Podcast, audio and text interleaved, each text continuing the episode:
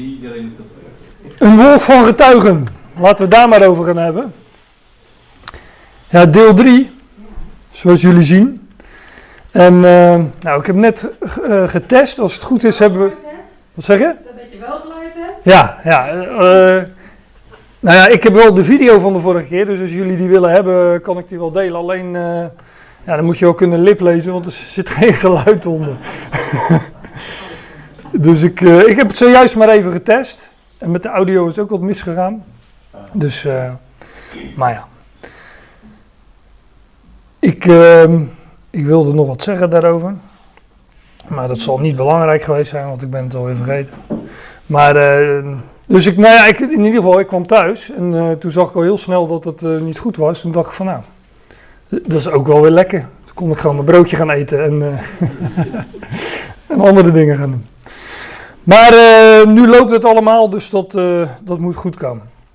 Um, dus van de vorige keer, daar is dus geen opname van, van uh, het tweede deel. Um, eerste deel wel.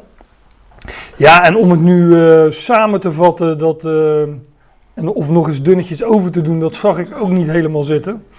Um, en om nou al die versen te lezen van Hebreeën 11 die we tot nu toe besproken hebben, dat is ook wel een eindje. Want volgens mij zijn we, we zijn aangekomen in vers 23. Dus ik dacht, nou, ik vat het samen voor jullie en dat doe ik op deze manier. Deze getuigen, uh, de getuigen die we al hebben besproken, heb ik in de wolk geplaatst. ja, ik heb al een keer gezegd, die wolk, daar kom ik nog op terug in Hebreeën 12. Want daar gaan, we uiteindelijk uh, terechtkomen. Dat zal de volgende keer zijn en daar sluit ik het dan ook mee af. Want daar zit nog wel wat anders aan vast dan dat wolkje wat je, wat je nu ziet. Het is een wolk van getuigen. Maar wat, wat, betekent dat dat het een wolk is en waarom getuigen en wat zegt dat dan? Nou, enzovoort. Maar eigenlijk is het hele hoofdstuk een toelichting op wat is nu precies geloof. En dan gaat het niet over het geloof, hè, van die heeft dat geloof en de ander heeft dat geloof. Maar, maar wat betekent het om uit geloof te leven? Hè? Dus uh, het werkwoord geloven. Terwijl geloven weer geen werk is, dat moet je er dan natuurlijk weer bij zeggen. Hoewel geloven wel een werk is, maar het is een werk van God. God geeft geloof, Efeze 2 vers 8, het is een naderingsgeschenk, een gave van God. Dus God werkt iets uit in, uh, God werkt iets uit in ons en dat is geloof. Dus uh, is het toch weer een werkwoord. Maar geloof, nu, nu geloof, of geloof echter, zoiets staat er, is een aanname een, onderstelling, een veronderstelling van de dingen die verwacht of gehoopt worden. Dus geloof spreekt, uh, geloof is gebouwd, geloof vertrouwd, hè, want vertrouwen is een uh, synoniem van uh, geloven. Geloof vertrouwd op dingen die toekomst zijn, van die verwacht worden, die gehoopt worden. Een overtuiging van de dingen die niet gezien worden. Dus uh, dat is geloof. Dat is de, ja, de definitie, zou je kunnen zeggen, die, uh, die de schrift die zelf geeft. En ja, eigenlijk gaat deze hele brief daarover. Want ik heb vorige keer, uh, vorige keer in Hebreeën 10, vers 38, dus het direct voorgaande van Hebreeën 11 aangehaald. Hè. De rechtvaardige of mijn rechtvaardige zal uit geloof leven, wat weer een aanhaling is uit Habakkuk. Maar Paulus zegt het ook in, uh, in de Romeinenbrief en uh, in de Galatenbrief ook, meen ik. Um, maar ik had, uh, ik, ja, ik, ik had voorbeelden uit de hele brief kunnen halen. Um, Hebreeën 10 vers 22. Zo laat ons toegaan met een waarachtig hart in volle zekerheid, in volle zekerheid van het geloof onze harten gereinigd zijn van een kwaad geweten enzovoorts, enzovoorts. Dus deze brief gaat over geloof en de context waarin de Hebreeënbrief schrijver dit zegt, is de tijd dat uh, deze Hebreeën die hadden een sterke verwachting van de Messias en de komst van uh, de Messias die zijn koninkrijk zou oprichten. En die Messias was gekruisigd, gestorven, maar ook opgewekt. Maar daarna was hij uh, ook, ten, ook nog eens ten hemel gevaren en dus verborgen voor het oog. En dat zou voorlopig zo blijven. En de Messias zou dus nog niet terugkeren om zijn koninkrijk op te richten. En al die zichtbare dingen, zichtbare zaken, die ook, uh, ook die van het oude verbond, de tempel, de tempeldienst, de hoge priester enzovoort. Dat zichtbare, al die rituelen zouden verdwijnen. En zelfs stad en tempel, Jeruzalem en, en tempel zouden verwoest worden. En dat wordt allemaal gezegd. Dus de boodschap in de Hebreeënbrief is dat men, de schrijver van de brief uh, houdt de Hebreeën voor dat zij de blik niet zouden richten op het zichtbare, maar dat zij zouden leven uit geloof en de blik zouden werpen op de dingen die niet gezien worden. Dat staat hier ook, dat geloof dat is een overtuiging van dingen die niet gezien worden. En die Hebreeënbriefschrijver die zegt daarmee met dit hoofdstuk dus van ja, dat is niets nieuws. Jullie leven wat dat betreft niet in een unieke situatie, dat straks al het zichtbare verdwijnt. Mensen hebben altijd geleefd uit geloof en um, vertrouwd op dingen die gehoopt worden, die verwacht worden. En, die waren, en, zijn altijd gelovigen geweest die de overtuiging hadden van dingen die niet gezien worden. Nou, dat illustreert hij door al die voorbeelden aan te halen uit de Tenach, wat wij zouden noemen ons Oude Testament. En nou, we hebben dus Abel, Jozef, Abraham enzovoorts besproken. En dan komen we straks bij Mozes. Ja, dit is wat uh, eigenlijk in dit hoofdstuk naar voren brengt. Geloof ziet. Tussen aanhalingstekens, want het is met geestelijke ogen. Hè, dus uh, niet, niet horizontaal, maar verticaal. Geloof ziet vooruit naar de toekomst. En geloof ziet omhoog naar God. Want God is de onzienlijke. Dat wordt in dit hoofdstuk ook gezegd. En in het is Hebreeën 2, meen ik, waar al staat dat alle dingen aan de Messias, hè, die verborgen is achter dat voorhangsel, dat gordijn, waar de hoge priester achter verborgen was op grote verzoendag, zo is Christus verborgen achter het voorhangsel in, de, in het ware heiligdom in de hemel. En alles is aan hem onderworpen, zegt Hebreeën 2. Er is niets uitgezonderd dat hem niet onderworpen is, staat daar. Alleen, nu zien wij nog niet dat hem alle dingen onderworpen zijn. Maar wij zien Jezus met eer en heerlijkheid gekroond. Dus wij zien, ik heb hier, ik heb hier uh, ook geloof ziet vooruit en geloof ziet omhoog. Maar wij zien niet dat hem alle dingen onderworpen zijn. Maar wij zien Jezus met eer en heerlijkheid gekroond. Hij is verheerlijkt en met eer en heerlijkheid gekroond. En verborgen aan Gods rechterhand. En met geestelijke ogen zien wij dat wel, wel degelijk. We hebben verlichte ogen van het hart, zegt Paulus in Efeze. En daardoor, daardoor kunnen wij dat zien omdat God ons de ogen heeft geopend. Maar hier op aarde is er niks te zien. Sterker nog, als je afgaat op wat je wel ziet. ja, dan uh, denk je van ja, dan. dan als, dat, als je daarop uh, vertrouwt, op je, op je ogen, hè, de, dat doet de mens in principe van nature. De mens ziet aan wat voor ogen is. Ja, dan denk je van ja, dit is allemaal onzin wat hier staat. Maar wanneer je verlichte ogen van het hart hebt en je geestelijke ogen, om het zo maar te noemen, zijn geopend, dan zien we Jezus met eer en heerlijkheid gekroond. Nou, en um, zo is het altijd al geweest dat uh, gelovigen gezien hebben op dingen die verwacht worden en overtuigd waren van dingen die niet gezien worden. En dan komen we bij uh, Mozes. In geloof werd Mozes, wanneer hij geboren wordt, drie maanden door zijn vaders verborgen. En ik heb zal vorige keer of vorige keren ook wel gezegd Ik, kan, ik zeg gewoon, ik heb vorige keer ook gezegd, want dat kan ik toch niet bewijzen, want er zijn geen opnames van. Jullie kunnen het tegendeel toch niet bewijzen. Maar ik heb vorige keer ook gezegd dat deze, deze voorbeelden die de schrijver hier noemt, dat zijn niet zomaar lukkerakeld voorbeelden van, nou laat ik die eens noemen en die. Die voorbeelden hebben ook allemaal met de situatie van de Hebreeën te maken. Ik heb vorige keer uh, gezegd dat. Um, dat er weliswaar gesproken wordt over. Um, nou ja, Mozes gaan we nu uh, naartoe. Maar Mozes was ook iemand aan wie zaken beloofd waren, maar die niet het beloofde land, maar hij is er niet ingegaan.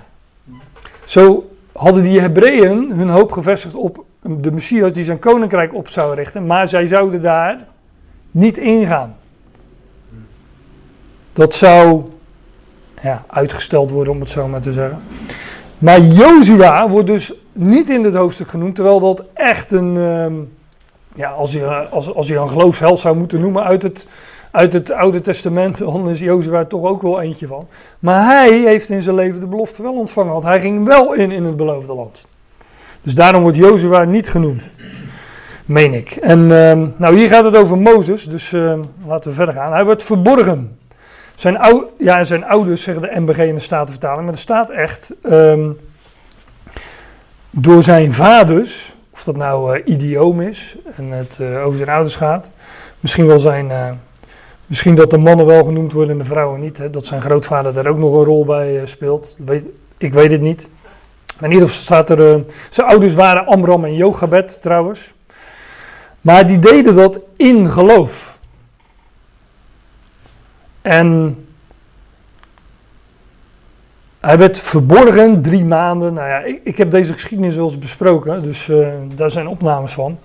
Dus zal ik uh, ook wel dieper op dat verborgen ingegaan zijn.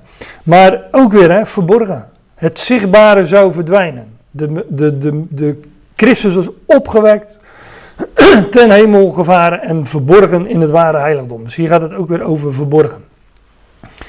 Maar Mozes werd dus in geloof, werd hij, wanneer hij geboren werd, drie maanden door zijn vaders verborgen. Ja, omdat zij waarnamen dat de kleine jongen aantrekkelijk was. Nou, dat, denkt elke, dat denken elke vader en moeder volgens mij, dus dat is, lijkt me niet zo heel erg bijzonder. Maar er staat omdat zij waarnamen dat de kleine jongen aantrekkelijk was en ze waren niet bevreesd voor het bevel van de koning. Er staat letterlijk dat hij in Exodus 2 dat hij tof is. De kleine jongen was tof. ja, en als je, als je um, handelingen 7 ernaast legt, staat er dat hij schoon aantrekkelijk was voor God. In welke, ja, dat is een toespraak van, uh, van Stefanus. In welke periode Mozes werd geboren en hij was aantrekkelijk, schoon, mooi voor God. En hij werd drie maanden lang grootgebracht in het huis van zijn vader. Nou, ik denk als je alles naast elkaar uh, legt, dat je ook moet concluderen dat aan die ouders van Mozes blijkbaar beloften zijn gedaan over Mozes. Want ze hebben hem in geloof verborgen en hij was schoon, mooi, tof, aantrekkelijk voor God. Dus God had, ja, de, God had een bestemming, een doel voor hem. En ik denk dat die ouders dat geweten hebben en dat ze hem daarom verborgen hebben, want ze hebben dat gedaan in geloof. Terwijl al die jongetjes in de Nijl werden geworpen. En daar de dood vonden, hè, want dat was, uh, dat was er aan de hand. Werd Mozes ook in de Nijl geworpen, maar hij uh, kwam er als het ware als uh, ja, opgericht uit de wateren weer uit. Wat natuurlijk sowieso een beeld is van opstanding. Dus hij kwam uit die doodswateren, kwam hij, daar kwam hij levend uit. Nou, dat, dat lijkt me niet zo moeilijk dat het een, dat het een beeld is van van de opstanding van Christus, waar Mozes natuurlijk ook weer een beeld van is. Net als de ark. Ja, net als de ark. Dat is ook zoiets, ja. beeld van een nieuwe schepping, hè, met acht zielen die daarin behouden werden, zegt Petrus. In geloof ontkent Mozes voor zichzelf, wanneer hij groot wordt, zoon van Farao's dochter te heten. Ja, um, hier werd hij uit de wateren uh, gehaald door die uh, dochter van Farao. Wat natuurlijk een uh, vooropgezet plannetje was. Ik wil zeggen een complot, maar dat uh, heeft een wat negatieve bijklank. Maar dat was natuurlijk uh, van uh, Jochebed, de moeder, en de zus van Mozes, Mirjam. Die hadden dat samen bedacht. want Mirjam is daar ook, dan zeg ik het even in mijn eigen woorden, is daar ook naartoe gesneld. En die heeft tegen die Egyptische prinses gezegd van nou, ik weet wel iemand die die dat kleintje borstvoeding kan geven. en dat was de moeder van Mozes. Dus zo kwam hij alsnog weer bij uh, zijn moeder terecht. Maar toen hij van de borst af was, is zij dus opgegroeid aan het, uh, aan het hof van Farao. En Mozes, uh, in geloof ontkent Mozes voor zichzelf wanneer hij groot wordt, zoon van Farao's dochter. Ja, was hij nou um, groot dat hij in de zin van volwassen of qua positie? Hij, hij kwam op Farao's hof, dus hij was daar de zoon van Farao. Dus hij werd daar in, uh, nou ja, natuurlijk zal hij ook volwassen geworden zijn, maar hij, werd groot. ook in positie. Maar Mozes ontkende voor zichzelf, wanneer hij groot wordt, zoon van Farao's dochter te. En dat deed hij in geloof. Ja, dan moet hij toch ook geweten hebben wat zijn bestemming was.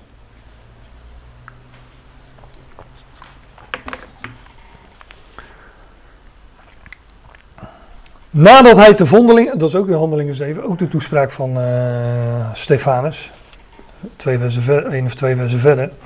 Nadat hij te vondeling gelegd wordt, echter neemt de dochter van Farao hem op en zij brengt hem groot voor zichzelf tot zoon. Hier wordt eh, de periode van borstvoeding even overgeslagen. En Mozes werd opgevoed in alle wijsheid van de Egyptenaren. Hij nu was machtig in zijn woorden en werken.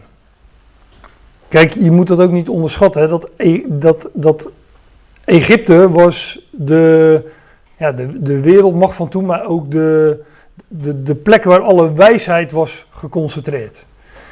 En hij, Mozes, werd daar opgevoed aan dat hof in alle wijsheid van die Egyptenaren.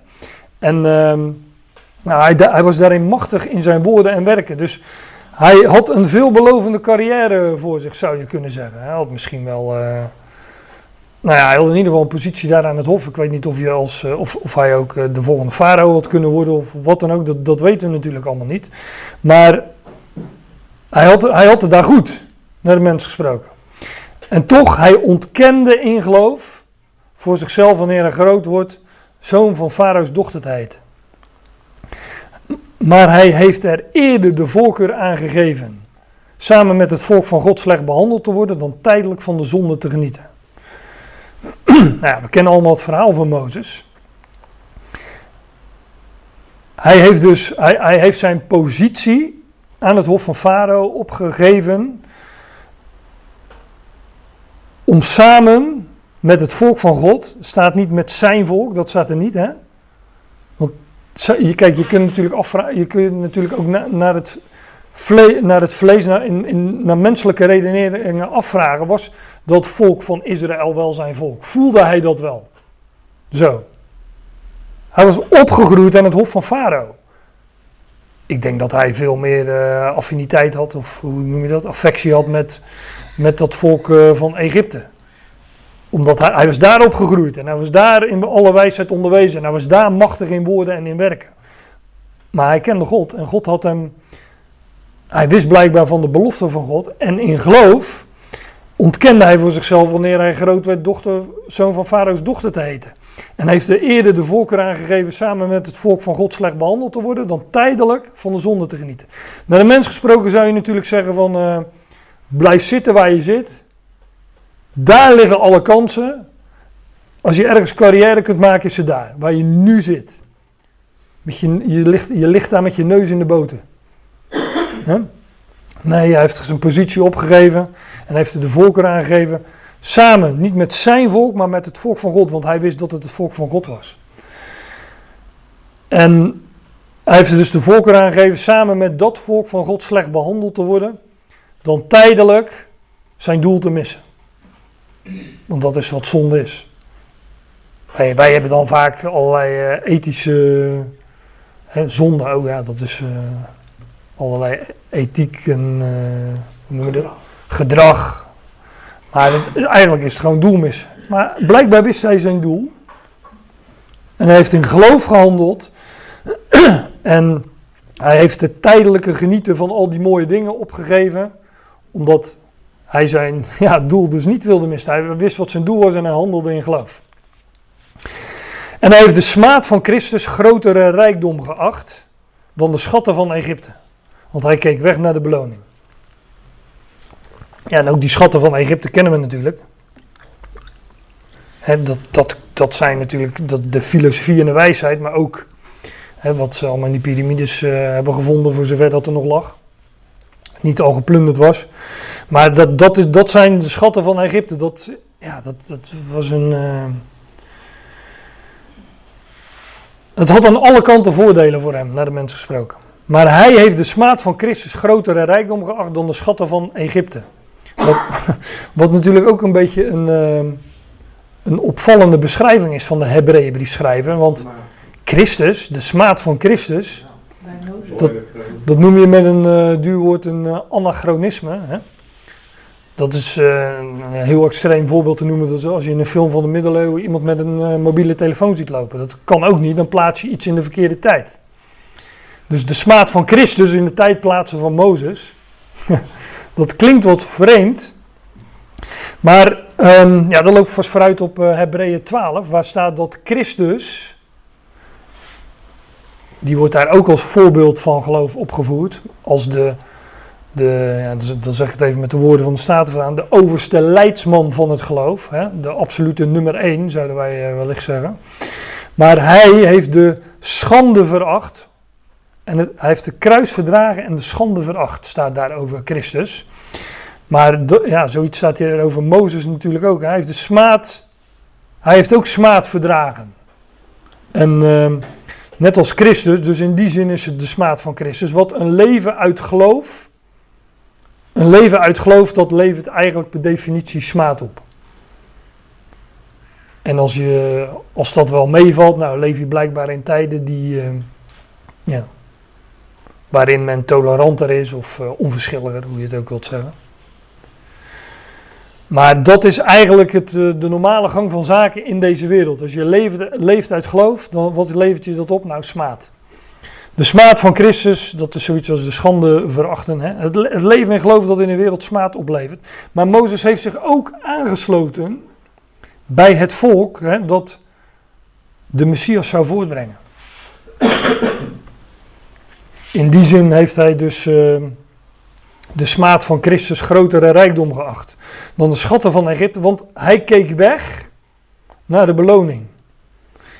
Andere vertalingen zullen wel zoiets hebben. Hij zag op de beloning. Hij zag op de vergelding des loons, zegt de vertaling. Maar dit, dit woord is echt ook ergens van wegkijken. Dus. De blik gericht op de vergelding. Ja, dat is ook wel zo, maar hij, het, het, het heeft ook in zich, dat woord heeft ook in zich dat het uh, zo een afzien. Oh ja, dat hij wegkijkt van.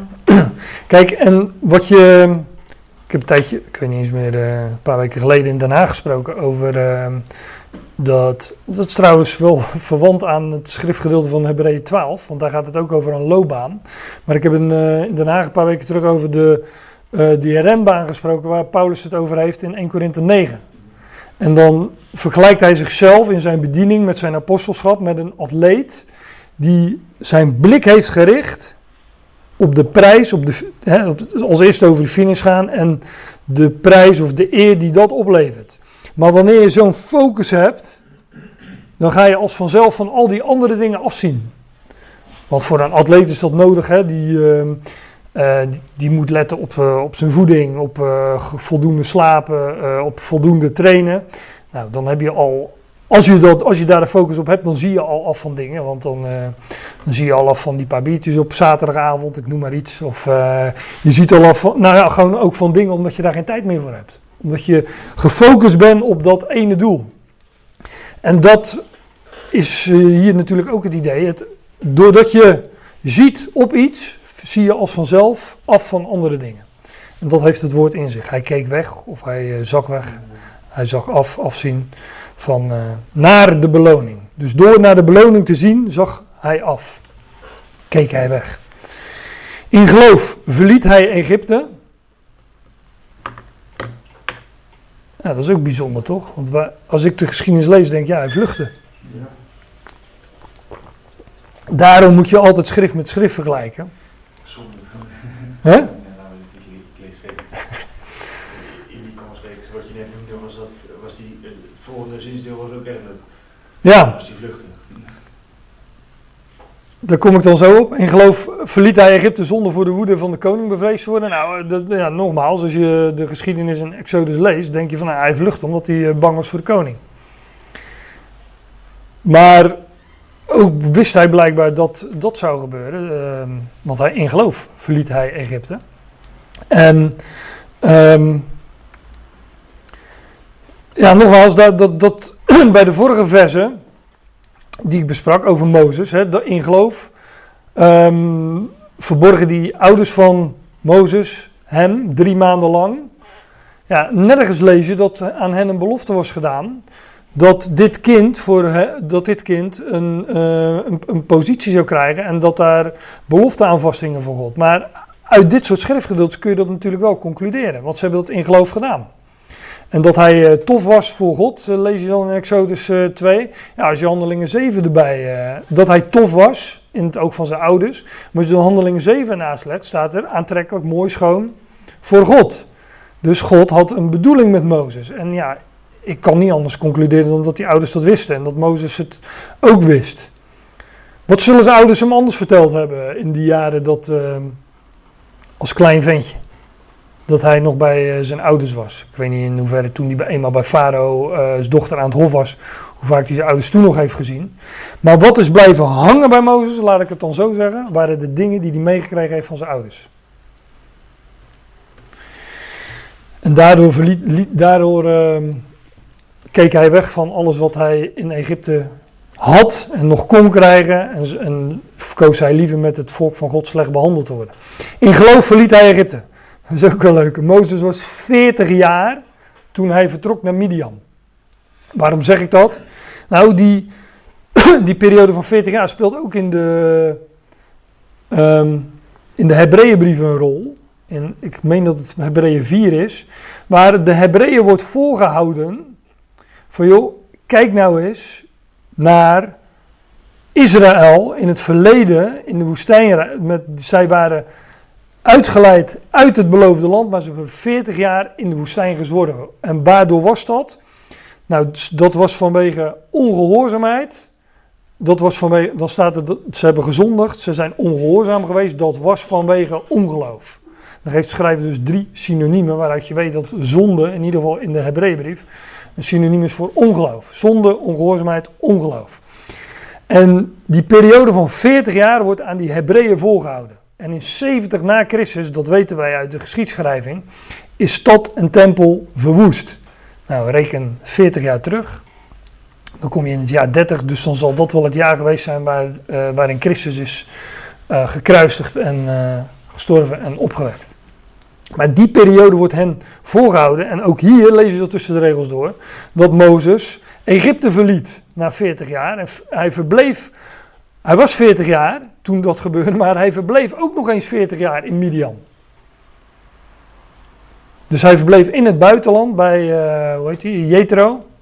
Er trouwde die nog een dochter van Jethro, eh, lees je dan. Eh, hè? Ja, Sephora, klopt. Ja. Maar Jethro was ook weer een, eh, een priester. Zij kwam bij eh, een priester terecht in het buitenland. En ehm, hij kreeg er twee zonen. Gersom en... Hm? Die andere ben ik... Die andere ben ik even kwijt. Ik heb het van de week nog opgezocht. Maar, maar Gersom betekent vreemdeling.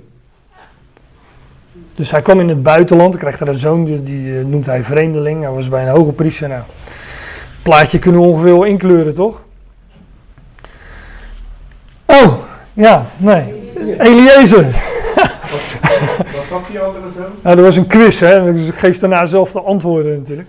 Dat was de andere zoon, Eliezer. Maar Eliezer, God is mijn hulp. Hoe, noem nog eens een Eliezer. Bij Abraham. Ja, ook. Ja. Ja, maar er kennen nog een, en de zoon van Aaron. Maar dat was de tweede hoge priester. Dus niet de eerste hoge priester, maar de tweede. Dat was Eliezer. Of wat dacht je van Lazarus? Dat is het Griekse equivalent voor eh Eliezer. Maar dat was degene die opgewekt werd uit de doden, hè, Lazarus. ja. Nou, alleen over zo'n naam zou je al ehm, een week Bijbelstudie kunnen houden, want die kom je nogal eens tegen, hoor. Eliezer, Lazarus. In geloof verliet hij Egypte zonder voor de woede van de koning bevreesd te worden. Nou, de aanvulling hebben we al gehad eh, van Bernhard. Want hij houdt stand Mozes hield stand als ziende de onzienlijke. Nogmaals, dit voorbeeld wordt die Hebreeën, het wordt ook ons voorgehouden, wij lezen het nu. En ook wij zouden leven uit geloof en ziende op de onzienlijke en dat wat verborgen is. Maar ook die Hebreeën wordt het voorgehouden. En zij, eh, ja, ik zeg altijd, wij weten niet beter dan dat we leven in een verborgenheid. En dat, dat er niets te zien is. Maar voor die Hebreeën was dat een nieuwe situatie die zou aanbreken. En hun wordt voorgehouden dat Mozes stand hield als ziende, dus aanhalingstekens hè, wij zien Jezus met eer en heerlijkheid gekroond. Zij zouden stand houden als ziende de onzienlijke. Vraagje? Ja. De onzienlijke, daar plak ik nu eigenlijk gelijk aan vast, dat dat dus verwijst naar een persoon, in dit geval Christus. Nee, God. God. Ja. Maar als ziende de, het onzienlijke, dat, kan natuurlijk, dat, dat haal je eigenlijk niet uit de tekst, haal ik niet uit dat het nou duidt op God of dat het nou duidt op gewoon ziende het. Hè? Dus ik zie iets niet, maar toch zie ik eruit dat het hetzelfde als geloof. Of nou dan in God geloof of Ja. hetgeen wat je niet ziet. Ik denk beter dat je daar kan vertalen als ziende, als ziende het onzicht- onzienlijke. Dus geen hoofdletter, want dat is ook weer interpretatie. Ja, ja, het is een interpretatie, maar Want het is, het is pure interpretatie, die ho- hoofdletter ook. Oh, Eliezer Want betekent... de kan je vertalen met het en, en, en de. ja. Maar kijk, er staat Als je wel. daar gewoon onzienlijk is, zou zeggen hoor, dat, dat snap ik wel, maar je kan makkelijk zou kunnen het onzienlijk. Ik zou er even na moeten kijken, maar als je het onzichtbare hebt, dan, dan wordt het wel weer of een. eh, kijk, hier staat wel een mannelijk woord blijkbaar. De onzichtbare. En het, er staat niet het onzichtbare. Ik denk dat dat toch wat anders is. Ik geloof in Hashem, niet in God. Dat is een ander verhaal, hè, maar, Nou, dat is, geen, dat, is geen, dat is geen ander verhaal, maar daar moeten we dan een andere keer over hebben. maar hij ook is ook Hij zag op, hij zag op Yahweh, hij zag, op- hij zag op, eh, op zijn God. op zijn grond inderdaad. Ja. Maar daar heeft hij dus wel een glimp van opgevangen enzovoort. Dus hij zag wel een stukje daarvan uiteindelijk. Nou, nou daar, moeten we dan, eh, daar moeten we het dan nog eens over hebben. Maar God wordt eh, ook door Paulus eh, ehm, beschreven als de onzienlijke.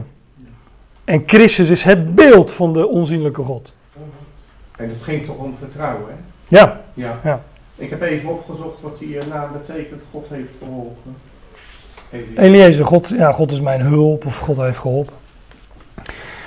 Dus ik, ehm, als, als ik het lees, dan, dan, dan, ja, dan zie ik dat wel degelijk als dat hij zag op God, de mannelijk, de onzienlijke. Het- Dat is toch, wel- ja, dat is toch wat anders dan het onzichtbare. Natuurlijk, natuurlijk zag hij ook op dingen die, eh, die niet gezien werden. Dus het onzichtbare, maar als je het mij vraagt, Dat Hm? is ook, dat is ook geloof. ja, ook, ja, ja. In de cv staat dat een bijvoeglijk naamwoord is, enkelvoud mannelijk. ja. In de NCV, eh Ja. Maar dat wordt de Hebreeën dus voorgehouden, stand houden als ziende de onzienlijke. Ja, in geloof heeft hij het Pesach gedaan. Dus dat eh paascha, dat paaslam, dat in Exodus 12 beschrijft dat, dat geslacht zou worden en het bloed daarvan zou aan de deurposten eh, gesmeerd worden. Ja, hier staat het tegenaan gieten van het bloed. Staat er letterlijk.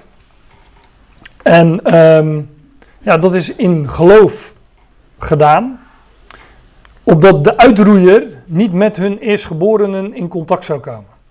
Kijk, het, eh, het verhaal was, de, de boodschap was dat de, de verderver, de uitroeier zou komen.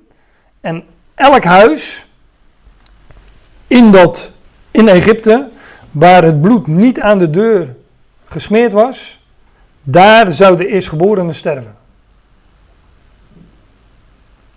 Alleen bij Israël had men dus wel dat, eh, ehm, dat bloed aan de deur gesmeerd en daar ging de verderver of uitroeier dus voorbij. Las je, hè? Het voorbij gaan, dat heeft weer alles met Pasen te maken. To pass, pas over. Het eh Pesach, ja, dat is natuurlijk een, ehm, een beeld van Christus, maar ehm, in, eh in Hebreeën 12, dat is één hoofdstuk verder dus, daar wordt de, worden de Hebreeën ook voorgehouden dat zij zijn een ecclesia, een gemeente, een uitgeroepen vergadering, van eerstgeborenen die ingeschreven zijn in de hemelen. En dat wordt dus, ook dit wordt die Hebreeën weer voorgehouden. Dat, dat de verderver, de uitroeier, zou langskomen om hun eerstgeborenen weg te nemen. Maar zij waren eerstgeborenen, wanneer zij gelovigen waren. En hun werd een oordeel voorgehouden dat als zij weer terug zouden vallen op dat oude verbond en al dat zichtbare, al het zienlijke, de tempel met zijn rituelen enzovoort, de wet met, eh, met al haar eh, rituelen, als ze daarop daar zouden terugvallen, ja, dat was nabij de verdwijning.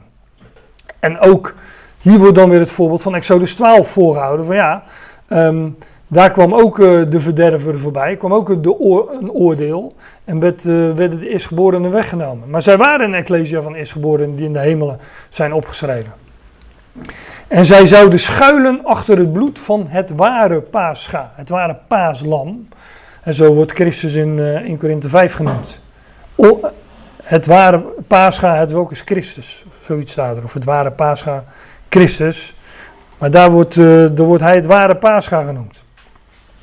Nou, zij zouden daar achter schuilen, in die zin. In geloof staken zij de Rode Zee over, als door droog land. ja. Daar heb ik een plaatje van. Het lijken me er wat weinig Ja.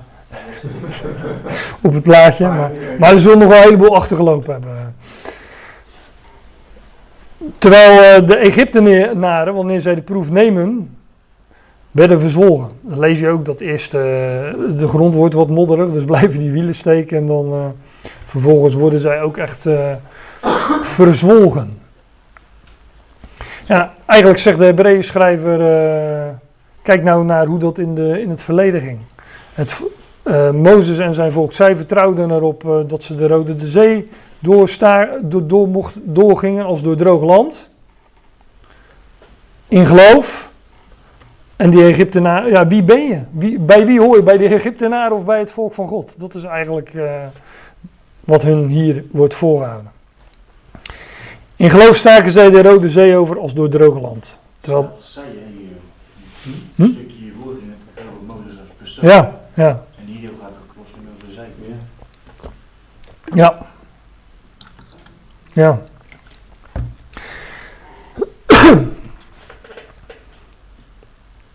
Ja, er staat wel echt een meervoud. eh, ja. Dus dan wordt het, eh, het hele volk. eh, ja. Gaan we weer een stapje verder in de geschiedenis. In geloof vallen de muren van Jericho. Nadat zij zeven dagen lang omringd worden. Ja, die geschiedenis kennen we ook natuurlijk. Zes dagen lang werd er om de stad heen getrokken. En de zevende dag, zeven keer. Zo groot was die stad dus ook niet. Nee, als je daar zeven keer omheen kan lopen op een dag, dan. eh, maar het zal een vesting geweest zijn met die muren eromheen. Maar ja, er werd, dus totaal werd er 13 keer om die stad heen gelopen. Dat is ook een mooi, hè? want 13 is, eh, spreekt van een omwenteling. Dan, ja, dan, dan gebeurt er dus iets. Vandaar dat het, wel het ook wel het ongeluksgetal zou, zal zijn. Want ja, wij houden niet van verandering. Over het algemeen gesproken. Maar eh, Het bloed was ook de dertiende niet van hem. Die deurpost. ja, en eh, Paulus zou je de dertiende apostel kunnen noemen.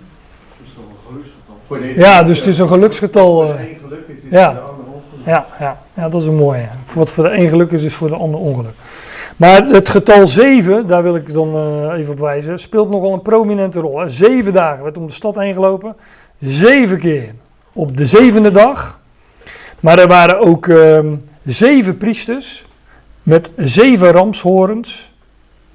Die gingen voorop met de ark van het verbond.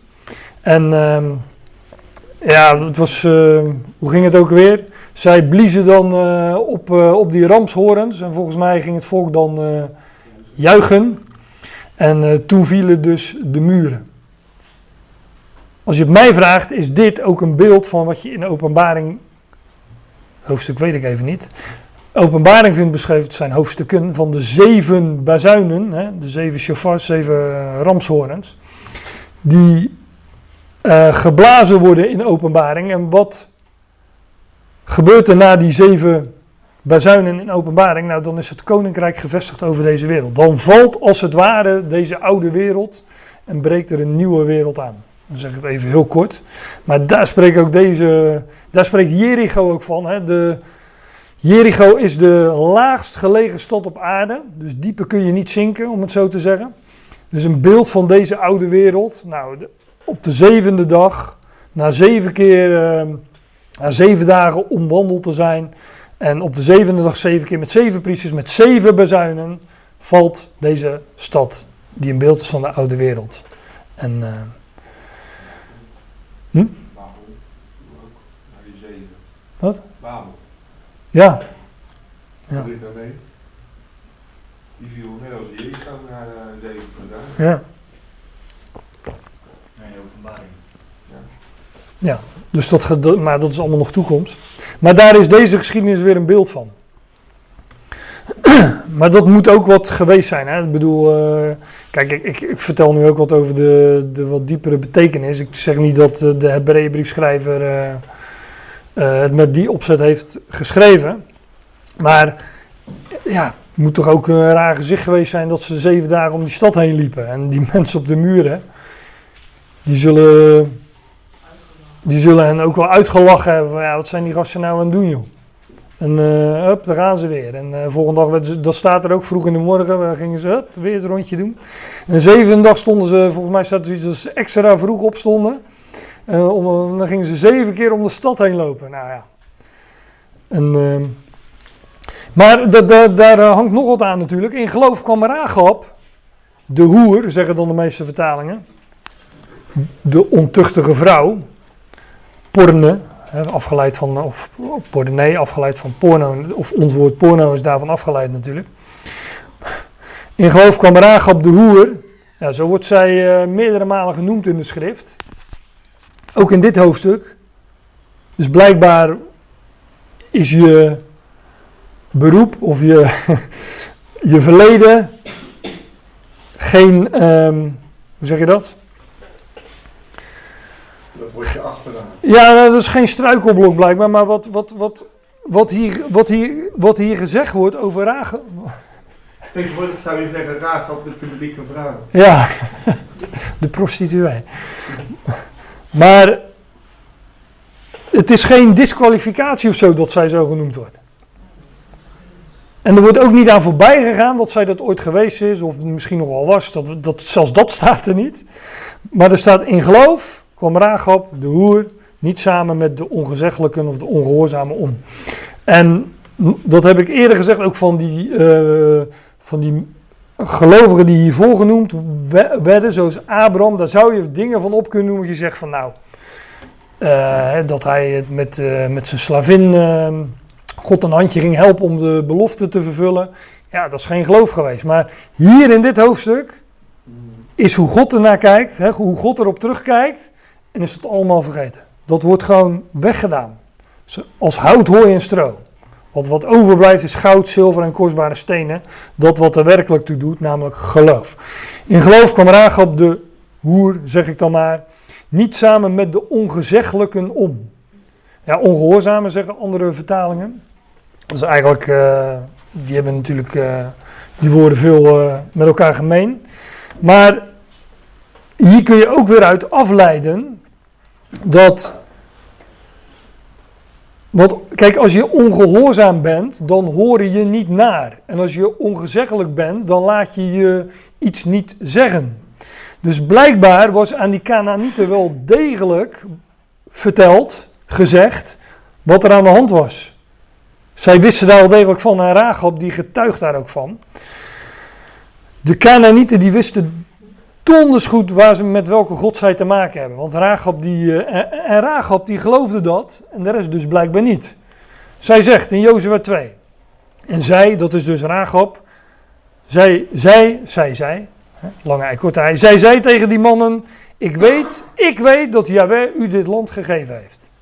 Of geeft. En dat de schrik voor u op ons gevallen is.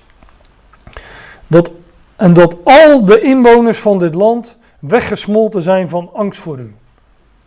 Kijk, het was dus niet dat er zomaar een nomade volkje dat land binnen huppelde en dat die Canaanieten helemaal overdonderd werden van niks wisten. En dat die daar uh, uh, in vrede en zekerheid woonden. En, uh, die, die was dat blijkbaar aangezegd. En Rahab geloofde dat en zij getuigt hiervan in, in Jozua 2.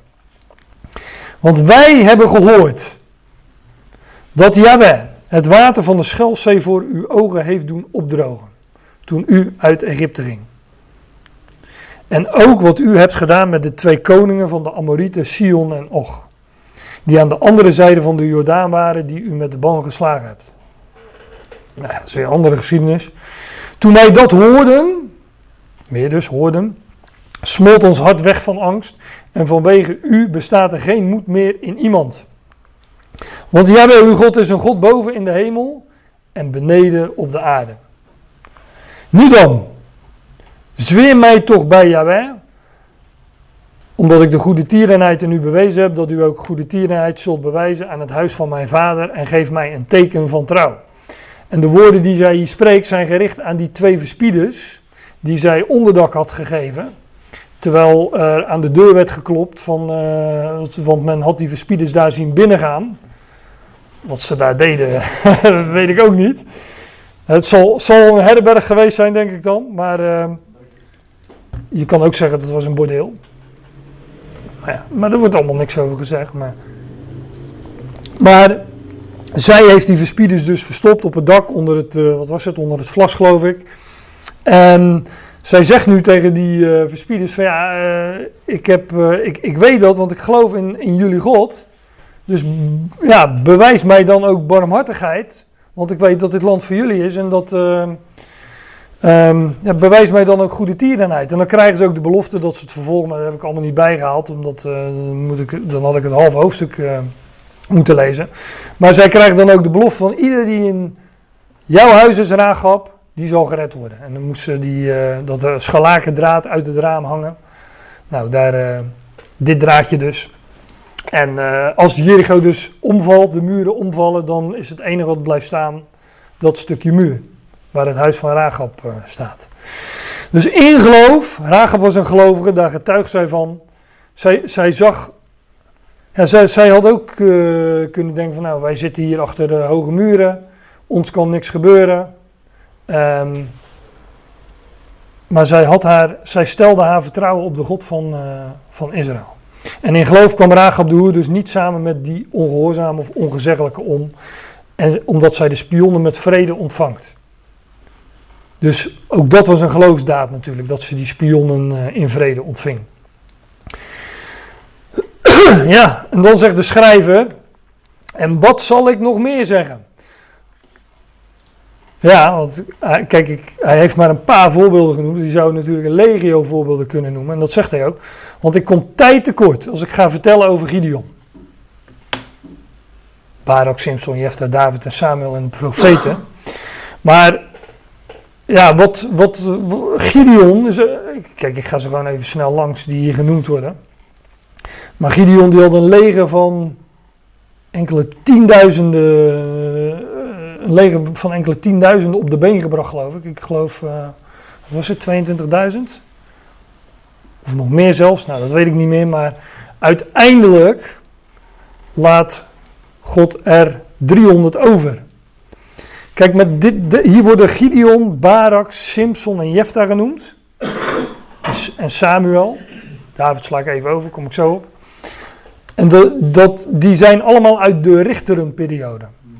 En de richterenperiode in de schrift is de periode voorafgaand aan de tijd dat Israël een koning zou krijgen. En de eerste koning Saul. Maar de richterenperiode is dus de tijd voordat Israël een koninkrijk werd. Nou, de Hebreeën wordt, worden ook deze voorbeelden weer voorgehouden als mensen in, die in geloof leefden, allemaal in de tijd voordat Israël een koninkrijk werd. Dus ook is dit weer op die Hebreeën van toepassing. Zij zouden leven uit geloof. Zij zouden dat koninkrijk niet ontvangen als zichtbaar koninkrijk. En zij zouden eh, hun hoop vestigen op dingen die niet gezien worden en overtuigd, zijn, overtuigd worden van dingen die niet gezien worden en eh, geloven ze de aanname van dingen die verwacht worden. Het zou toekomst zijn. Ze het zichtbare zou verdwijnen. En ook deze richteren leefden allemaal in een periode voordat er een openbaar koninkrijk was, om het zo te zeggen. Ja, en die Gideon, die, ehm, nou ja, die met zijn legertje van eh 300 man, versloeg hij dat geweldige leger van de Ammonieten of Amorieten of Amalekieten, dat, weet ik niet eens precies. Maar dat leger was nog eens groter dan het leger dat hij zelf eigenlijk op de been had gebracht. Maar hij moest dat doen met 300 man. Met een Gideons bende, zeggen wij dan. En Gideon is, nou dan zeg ik het heel snel, Gideon is natuurlijk een beeld van Christus. En ehm, buiten het zicht van de massa van Israël wordt de overwinning behaald door Gideon met een eh, bende van allemaal lui die, eh, ja, die eigenlijk op een manier geselecteerd waren dat, dat je weet dat ze niet deugen. Lees dat maar eens na, want ze slurpten als honden toch of zo, stond er. Waren het niet degene die het water met hun hand naar de mond bracht en slurpte als... eh, hm? Nee, zon- zonder de zonder handen, ja. ja. Was het zonne? Met een hond. water lekt. En degene die erin is. Terwijl eerder nog met Israël, dus op Stijn, er vielen er zoveel toen, eh, toen ze dat uh, uh, dronken waren. Dan moet ik het natuurlijk snel zien te vinden.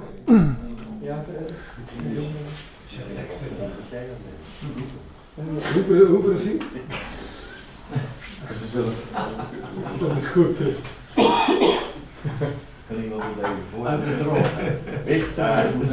Ja, inderdaad. Degene die juist eh, op hun knie hadden gebukt om te drinken, die werden ehm, weggestuurd. En degene die met, eh, met hun hand het, wa- ehm, het water eh, tot zich namen, die, eh, die werden geselecteerd. Oh, dat is toch netjes juist met je hand het water.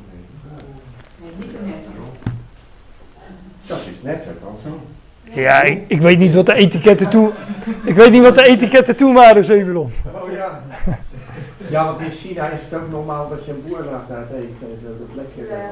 eh. Ja, maar China is eh, heel veel normaal wat, eh, nou ja, wat hier ook normaal aan het worden is.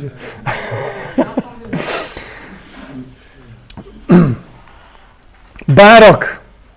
Ja, Barak, dat is een. eh, Barak is een, eh, een. Is een wat onbekende naam. Omdat, we, omdat de geschiedenis van Barak, dat, zouden wij zeggen, dat is eigenlijk de geschiedenis van Deborah. Want het is Deborah en Barak. Op het plaatje is trouwens weer iemand anders, dat is Jaël. Die een pin door het, eh, die het hoofd van, eh, een, van Sisera vastpint in de grond door die pin die ze in de handen heeft. nou ja, dat is, dat is een nogal eh, uitgebreide geschiedenis die ook nogal, eh, waar ook nogal wat namen een rol spelen. Maar dat is de geschiedenis van Deborah en Barak, vind je in eh Richter 4 en 5. Dus mijn favoriet, Simpson.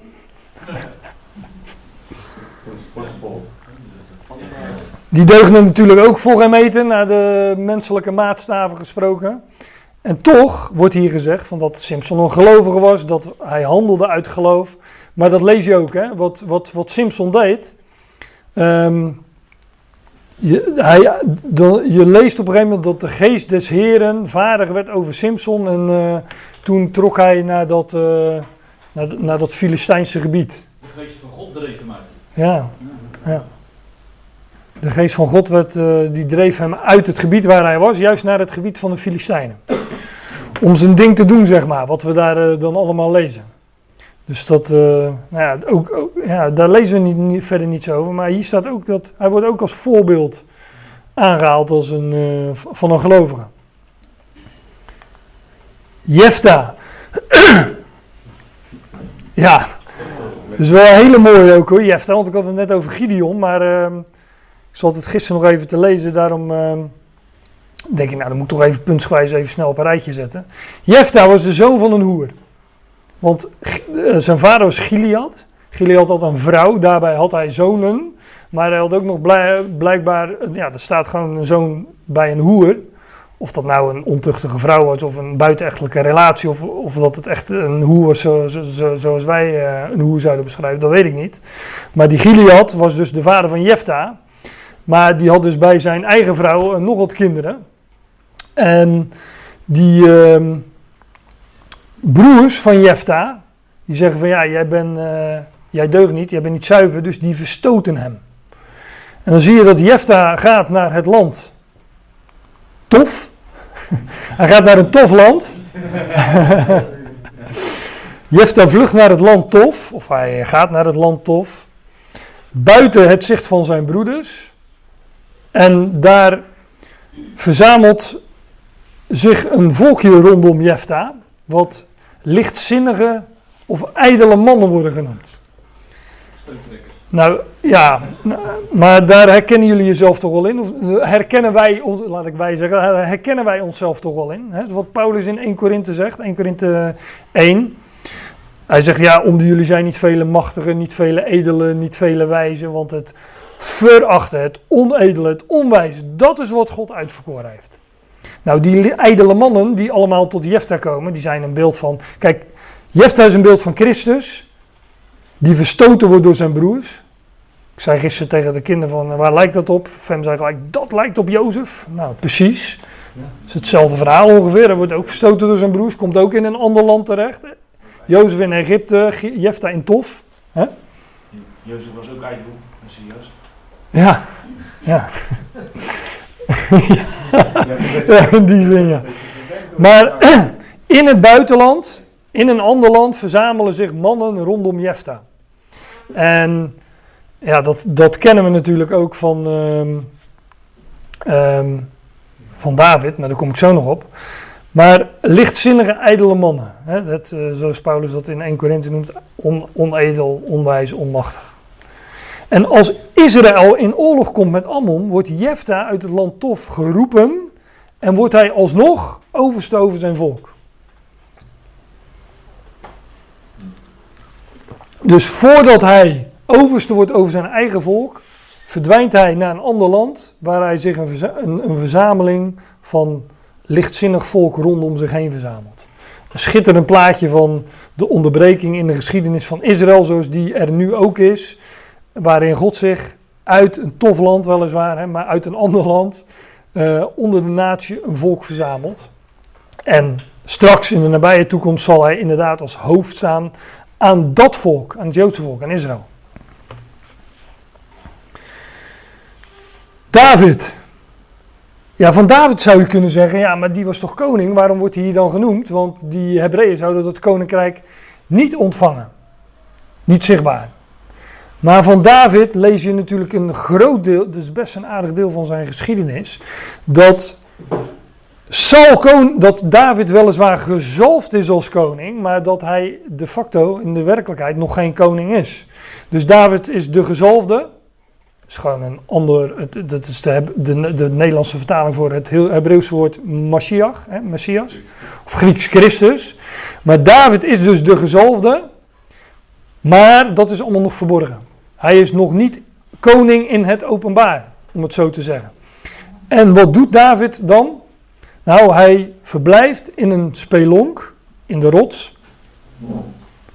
En wat, wat doet hij daar? Wat doet daar? In Adullam heet die rots. Nou, die naam zullen we het eh, niet over hebben. Dat eh, heeft ook nog een betekenis. David is reeds de gezalfde, gezalfd tot koning, maar nog niet op de troon. Dus zijn koningschap is verborgen. Daarom deed jij ook nog wat priesterlijke dingen in die tijd. Hè? Toonbroden eten bijvoorbeeld. ja, het is echt allemaal vol met, met typologie. Maar David ging vandaar en hij ontsnapte naar de grot Spelonk van Adullam. En wat gebeurt daar? Nou, hetzelfde als bij Jefta. Allerlei lichtzinnige mannen verzamelen zich rondom hem. Zijn broeders hoorden het en heel het huis van zijn vader en zij daalden daarheen naar hem af. En zij riepen zichzelf bijeen tot hem. Elke man onder beklemming, elke man die een schuldeiser had, elke man die bitter van ziel wa- was. En hij werd tot overste over hem.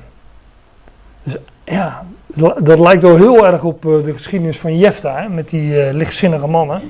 Maar nogmaals, dat is wat Paulus over de Ecclesia zegt. De, de, wij kennen hem als de gezalfde, wij weten, ja, dat is de koning. Hij zal koning zijn in de toekomst. En wij worden verzameld rondom hem.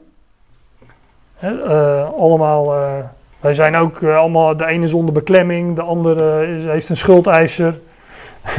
de andere is bitter van ziel. Hè? Lichtzinnige, ijdele mannen en vrouwen zijn wij. Het onedele, het onwijze, het verachten van deze wereld. Maar juist die worden verzameld tot eh, David. Die een beeld is van de zoon van David natuurlijk. En nou, dat moet ik er nog bij zeggen. In, de, in het laatste hoofdstuk, ik denk het laatste of ene laatste hoofdstuk van 1 Samuel, of het is 2 Samuel. Daar lees je, dat hoofdstuk, daar staat boven in de Statenvertaling Davids helden. Dat, dat is dus het schorrimorri, eh, hetzelfde schorrimorri als hier eh, beschreven wordt. Die ontvangen dan allemaal posities aan het hof van David. Dus die zullen met de gezalfde, de Christus, in het Grieks regeren. Dus wat nu verborgen en verworpen is, dat zal straks met hem heersen. Dat is wat, eh, ja, wat, eh, wat bij David letterlijk gebeurde, maar wat een beeld is van onze situatie. Christus en de Ecclesia. En zij zijn met hem ongeveer 400 mannen. Ja. 400, ehm, de Hebreeuwse letter taf heeft een eh, getalswaarde van 400. Maar die Hebreeuwse letter taf heeft alles met het kruis te maken. Nou ja, dat eh, is ook een onderwerp apart, maar dat, ja, dat, niets staat hier voor niets. Het, is allemaal, eh, het spreekt allemaal, het wijst allemaal vooruit naar, naar hem. Maar ook David heeft natuurlijk in geloof geleefd. In die zin ehm, dat David op de vlucht was. Maar hij, ja, God had hem beloofd en daar vertrouwde hij op. nou ja, en dan nog Samuel. En tenslotte maar eh, voegt hij het, eh, vat hij het samen als en de profeten. Samuel wordt de laatste richter, rechter ook genoemd. In Handelingen 13 staat, hierna geeft hij rechters, richters, het is hetzelfde woord, tot Samuel de profeet. En van toen af verzoeken zij om een koning. Hè, dan begint dus het koninkrijk van Israël. En God geeft aan hen Saul, de zoon van Kis, een man uit de stam van Benjamin. 40 jaar lang, ook weer die 40. Nou, dat, ehm, hier wil ik het maar bij laten, ook eh, gezien de tijd. Over al die figuren valt natuurlijk veel en veel meer te zeggen. Maar ja, de boodschap in ehm Hebreeën 11 is dat zij geleefd hebben uit geloof. Hè, als eh, zienlijke de onzienlijke. Hun hoop, het zichtbare zou verdwijnen. En ehm, de ogen, de geestelijke ogen zouden gericht zijn op de verborgen Christus. Op hem die met eer en heerlijkheid gekroond is. Nou, daar gaan we de volgende keer dan eh, weer mee verder, want het hoogtepunt moet nog komen. Want dat is Hebreeën 12, waarover eh, de over, daar heb ik al even aangehaald, waarover de overste leidsman en voleinde van het geloof wordt gesproken, namelijk eh, Jezus zelf. Maar dat is voor de volgende keer.